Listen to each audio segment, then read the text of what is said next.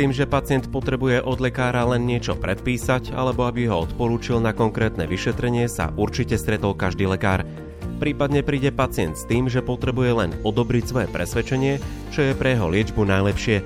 Žiaden lekár si nechce naštrbiť vzťah s pacientom a preto si kladie otázky, vyhovieť alebo nevyhovieť? A čo ak mu nevyhoviem? Veď ho mám liečiť správne tak, ako uznám ja ako lekár. O tejto téme si povieme viac v dnešnom podcaste. Pozrieme sa aj na to, že čo s informovaným súhlasom a jeho rešpektovaním zo strany lekára. Pohodlne sa usadte a vypočujte si medicínsko-právne rady od advokáta doktora Ivana Humeníka z advokátskej kancelárie H&H Partners. Volám sa Maroš Černý a vítam vás pri počúvaní. Mnohí lekári sa stretli v praxi s tým, že za nimi prišiel pacient, ktorý presne vedel, čo potrebuje. Či už lieky, alebo vyšetrenie špecialistu a chcel od nich, aby mu dali len razítko na papier a poslali ho niekam, alebo mu predpísali lieky. Čo ty na to? Je... No, ja ti hneď poviem, že čo ja na to, lebo ja, keď si to hovoril, tak ja som si tak predstavil, že tí, ktorí teraz počúvajú a sú lekári, tak si možno povedať, že jak vedia, že som to dneska zažil. akože ja, si, ja sa s tebou stavím, že mnohí z nich si to povedali takto. Ako myslím si, že na dennej báze tam majú vykolopkávajúcich pacientov, ktorí len potrebujú lieky, len pečko do roboty a tak ďalej, čiže sa prídu iba ukázať vo dverách. Musí lekár vyhovieť takejto požiadavke pacienta? Si počul môj hlboký nádych? Áno, veľa uh, Musím na to odpovedať veľmi alibisticky, že aj áno, aj nie. A teraz som ťa asi prekvapil, lebo to nebolo ani v podkladoch. Tak tým pádom sa rozlúčime. Niečo povedať? Aj tak. áno, aj nevyberte si. No, ale aby som bol konkrétnejší.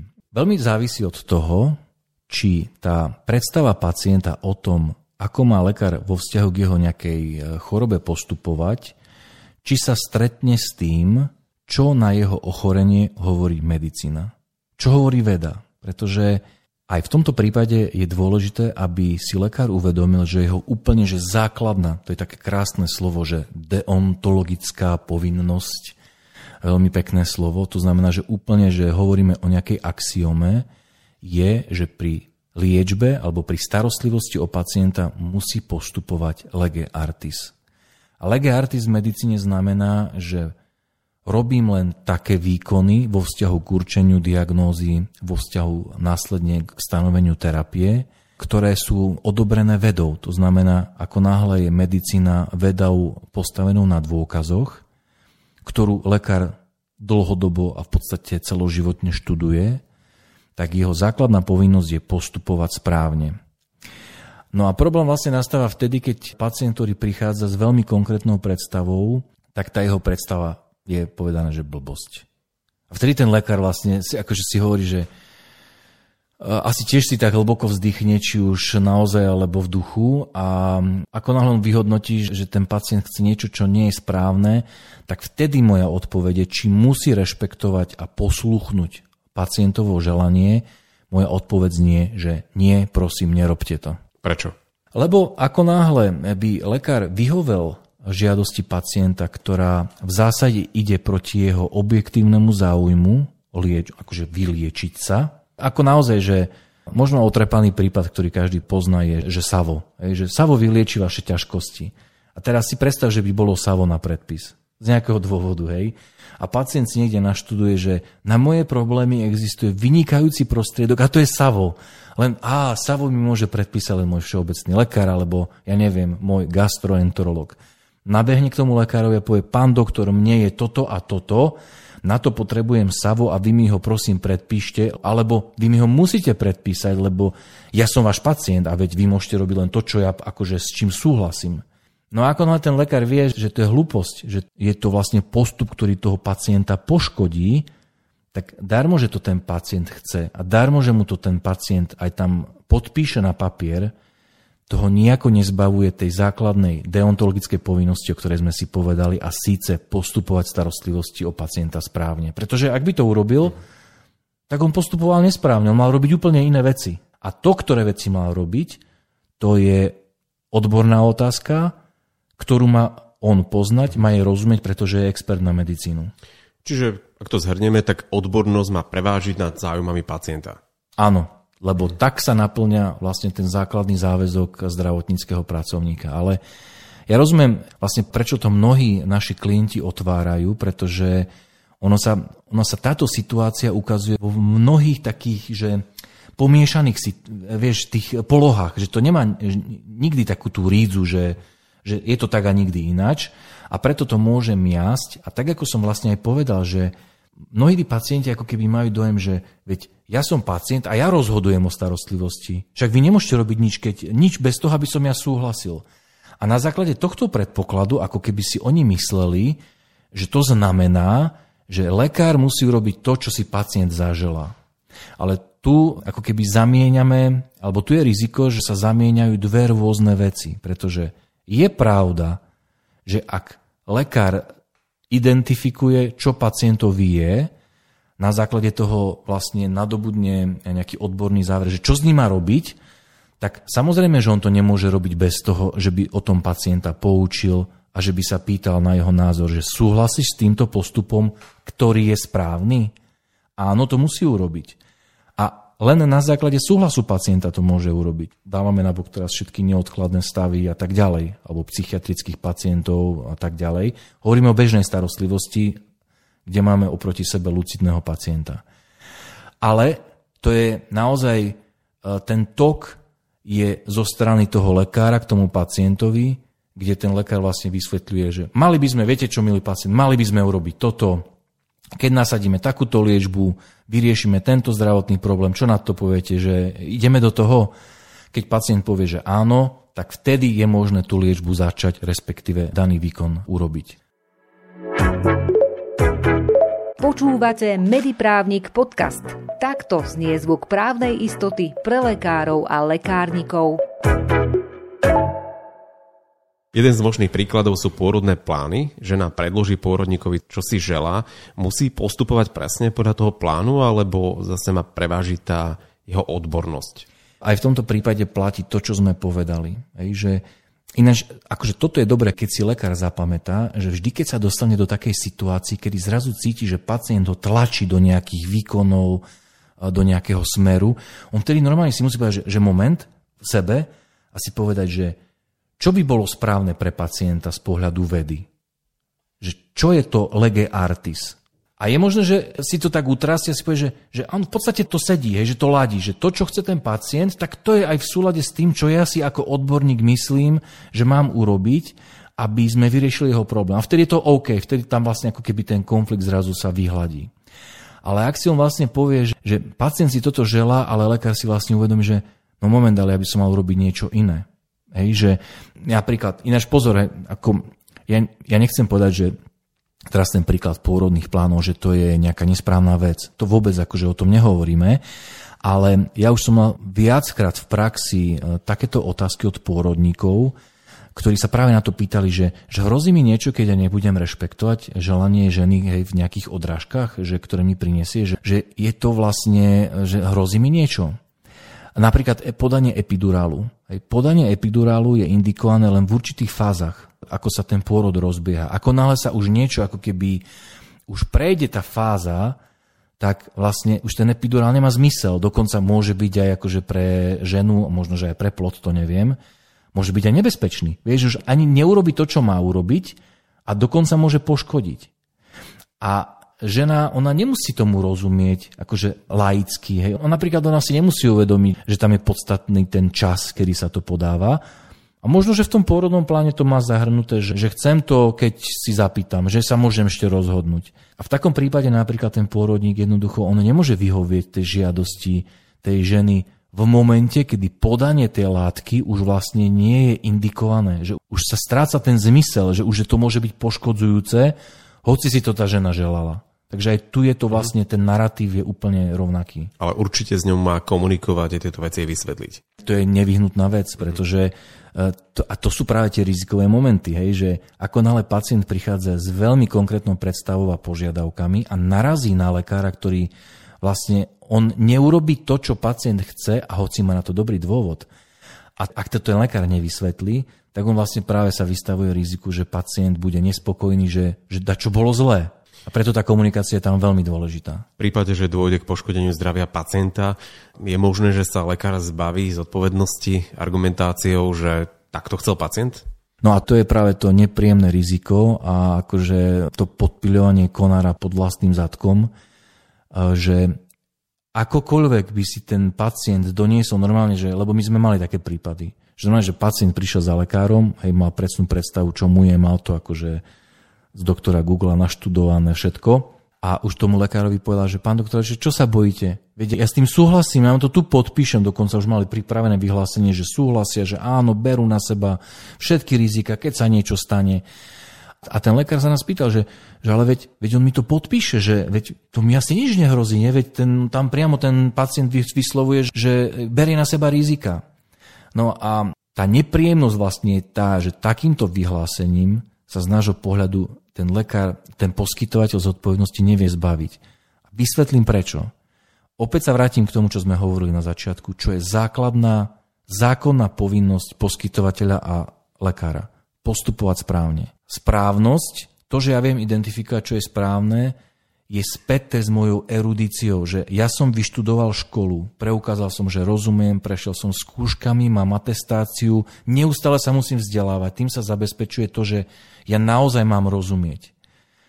A ako náhle ja urobím niečo, hoci som vedel, že robím zle, tak tej zodpovednosti ma ten pacient nezbaví, pretože on je laik. Od neho sa nedá žiadať, že on rozumie, čo sa mu stane. On môže byť nahovorený dákým, podľahol dákému klamu, ale ja zodpovedám za to, že moja starostlivosť je správna. A keď išlo taký prípad, že bolo zjavné, že želanie pacienta ide v rozpore s jeho objektívnym e, zdravím a dobrom, tak ja sa tej zodpovednosti nezbavím. Akože keby som takého klienta zastupoval, tak jasne, že by som sa tešil, keby mi prišiel s lajstrom, že, že počúvajte, toto mi podpísal pacient. Jasne, že by sme to využili v konaní a na to by sme sa odvolávali a tak ďalej, ale myslím si, že toto nie je smerodajné. V žiadnom prípade sa nemajú dať lekári naviesť na nejaký písomný súhlas potvrdený niekde na matrike overeným podpisom, že toto mi dajte, tak to so mnou urobte so všetkým súhlasím. Určite nie.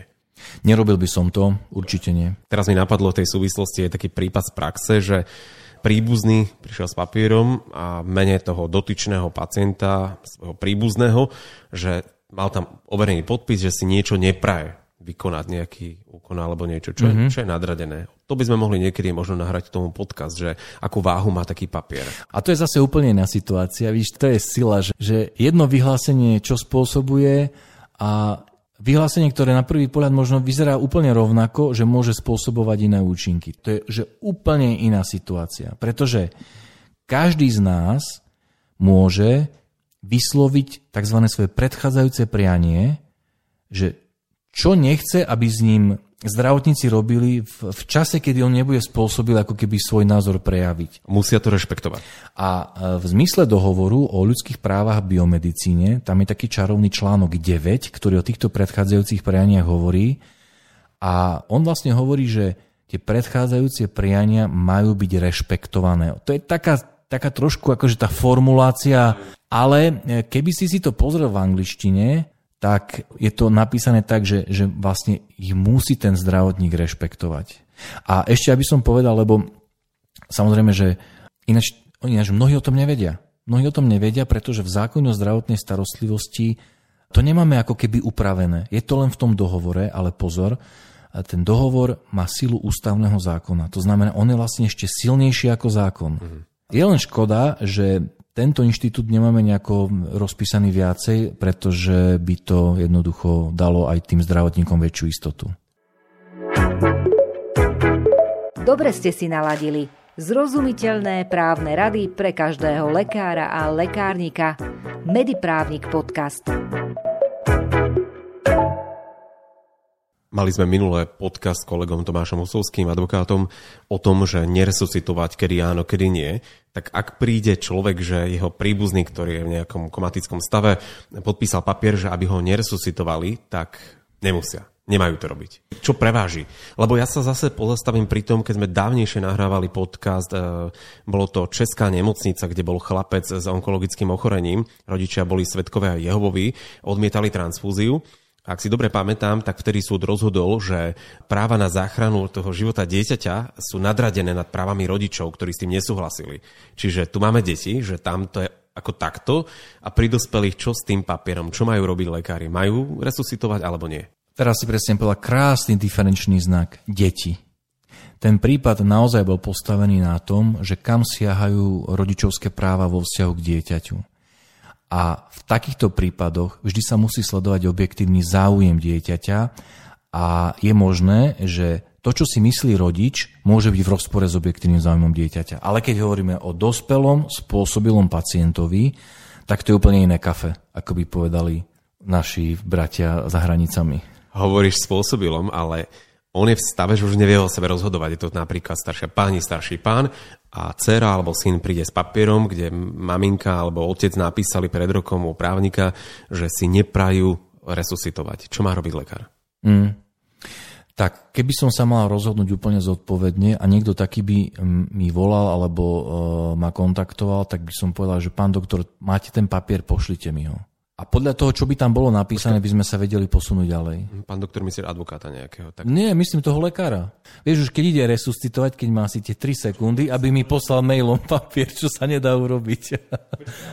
Počkaj, ale ty myslíš komu poslal? Som mne, mne. Komu keby, mi pos- keby mi volal taký klient, napríklad anesteziolog, že máme na oddelení pacienta, kde prišli príbuzní a povedali, že toto váš pacient si neželá, aby, aby ste s ním robili a pozrite sa, tu je to podpísané, osvedčené notárom. Tak keby mi taký volal, tak by som povedal, že viete čo, pošlite mi to, ako to vyzerá a vieme sa na to pozrieť. A kým ty budeš pozerať, tak, tak on bude resuscitovať. Bude bojovať jeho život. Veď práve preto som sa zasmial. Že... Si. Lebo, lebo, pardon, tam dojde k tomu, že on sa môže dostávať do stavu ohrozenia života a ten papier je niekde u doktora Humeníka, tak medzi tým ho bude zachraňovať. Dobre, zjednodužme. Uh-huh. Dobre? Tak ako som povedal, každý z nás, keď hovorím teraz o dospelých, spôsobilých ľuďoch môže prejaviť svoje rozhodnutie a vylúčiť úkony, ktoré nechce, aby sa na ňom diali. Potom to bude už len o tom, či ten zdravotnícky pracovník, ktorý ťa dostane pod ruky, či sa mu dostane to vyhlásenie pod ruky a či sa na neho bude môcť poľahnuť. Ak bude osvedčené notárom, ak bude zjavné, že naozaj sú stotožnené osoba s tým papierom a je zjavné, že to, že on si nežal to, čo je potrebné robiť, môj názor je, že to ten lekár nemusí vykonať. Dokonca by som povedal, že to nemá robiť. Ale samozrejme, že vždy sa na to pozeráme z pohľadu nejakých konsekvencií. Akože vždy je rizikové neurobiť výkony, ktoré zachránia život. To je vždy rizikové. Nemal by to ten lekár urobiť, ak je to nesporné, že ten pacient si to neželal ale nedá sa vylúčiť to, že tam prikvitne nejaký člen rodiny, ktorý tam vtedy ešte nebol a mu to bude trieskať o hlavu, že vy ste ho nechali Vlastne zomrieť, tak, pán doktor, a tak ďalej. Určite lekár by si mal nechať originál toho dokumentu, nie, že mi to povedal syn a bude sa odvolávať, že veď ma na chodbe rodina poprosila, no nie, lebo nie. môže prísť niekto z rodiny, kto dá žalobu na súd a bude z toho problém. Čiže presne si to dať, zapísať do zdravotnej dokumentácie a tak ďalej. Všetko sprocesovať ano, tak, aby ano. to bolo čisté. A ešte by som aj povedal to, že teraz, veď my máme ten komfort, že máme čas a tu bavkame už niekoľko minút do tejto veci, bude veľmi závisieť od toho, že aký typ výkonu ide. Hej, že či na to je vôbec čas. Ak na to nie je čas a nie je tam naozaj istota, že to splňa všetky tieto podmienky, určite treba zachraňovať život. To je jednoznačné. Akože tam je vždy treba že, to je, že favorizovať život. Hej, to Jasne. je, tá hodnota života vždy je ako keby najvyššie. Ak zavolá príbuzný, že ja vám prinesiem, nezachránim, nie, neprijal, nie, vôbec nie, toto nebrá na zreteľ. Nie, nie, nie. Dobre, ďakujem pekne. Ale počúvaj, si už taký erudovaný a naučený, už by si mohol aj sám nahrávať. Aj to mám pustiť? No jasné, tak to je ako, že je, to, je to tak. Učím sa, ďakujem vám. Dobrý bod. Ďakujem veľmi pekne. Pekný zvyšok dňa. Aj tebe.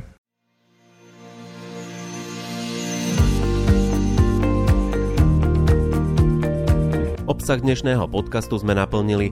Venovali sme sa v ňom požiadavkám pacientov a povinnosti lekárov im vyhovieť. Podľa advokáta to závisí od toho, či predstava pacienta o tom, ako má lekár postupovať, súhlasí s tým, čo na jeho ochorenie hovorí medicína. Základnou povinnosťou lekára je pri liečbe alebo starostlivosti o pacienta postupovať legártis. Ak chce pacient to, čo nie je pre jeho liečbu správne, advokát radí, aby to lekári nerobili. Odbornosť má totiž prevážiť nad záujmami pacienta. Počúvať a zdieľať naše podcasty môžete prostredníctvom služieb Spotify, Podbean, Apple Podcast, Google Podcast a nájdete nás aj na YouTube kanáli Mediprávnik. Nezabudnite si nastaviť odber, aby ste nezmeškali žiadnu novú epizódu. Majte sa krásne.